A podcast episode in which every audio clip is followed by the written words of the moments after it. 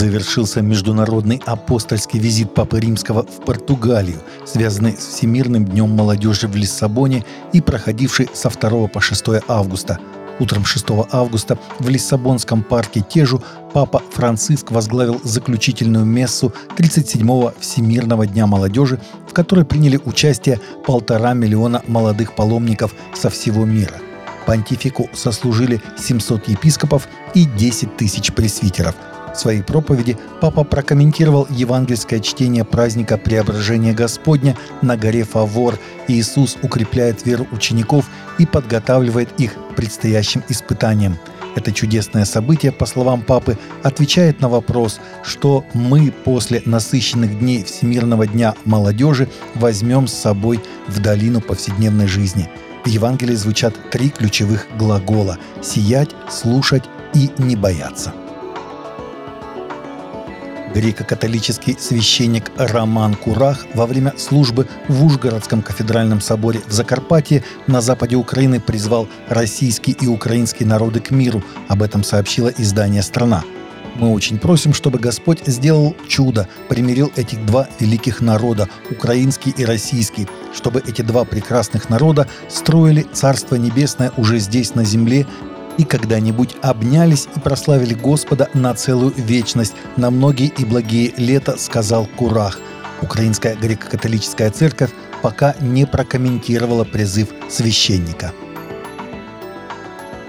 США приговорили к смертной казни террориста, расстрелявшего 11 иудеев Питтсбургской синагоге Древа Жизни почти пять лет назад, и теперь ожидаются тяжбы по апелляции защиты, которые могут тянуться не один год, сообщает Religion News.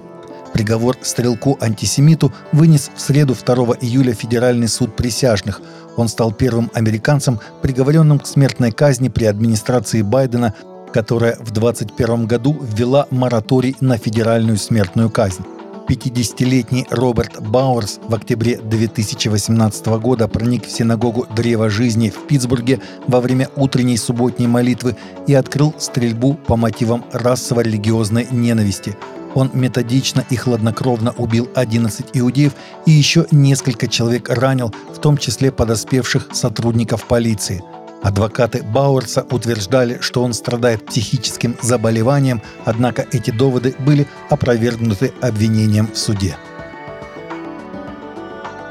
Запланированный перезапуск кукол Барби на религиозную тематику в Аргентине, получивших название «Барби Дева Мария» и «Иисус Кен», вызвал возмущение во всем мире, особенно среди католических групп в Буэнос-Айресе, родине Папы Франциска.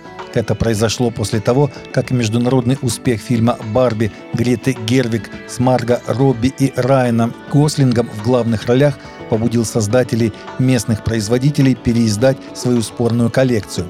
Как сообщает Jump Press, серия игрушек «Барби. Пластиковая религия» в 2014 году получила серьезные угрозы расправы за то, что изображала важных религиозных деятелей, включая католических святых и Деву Марию в виде кукол – в ответ на полемику художники настаивают, что выставка является чисто художественным произведением и не предназначена оскорбить кого-либо.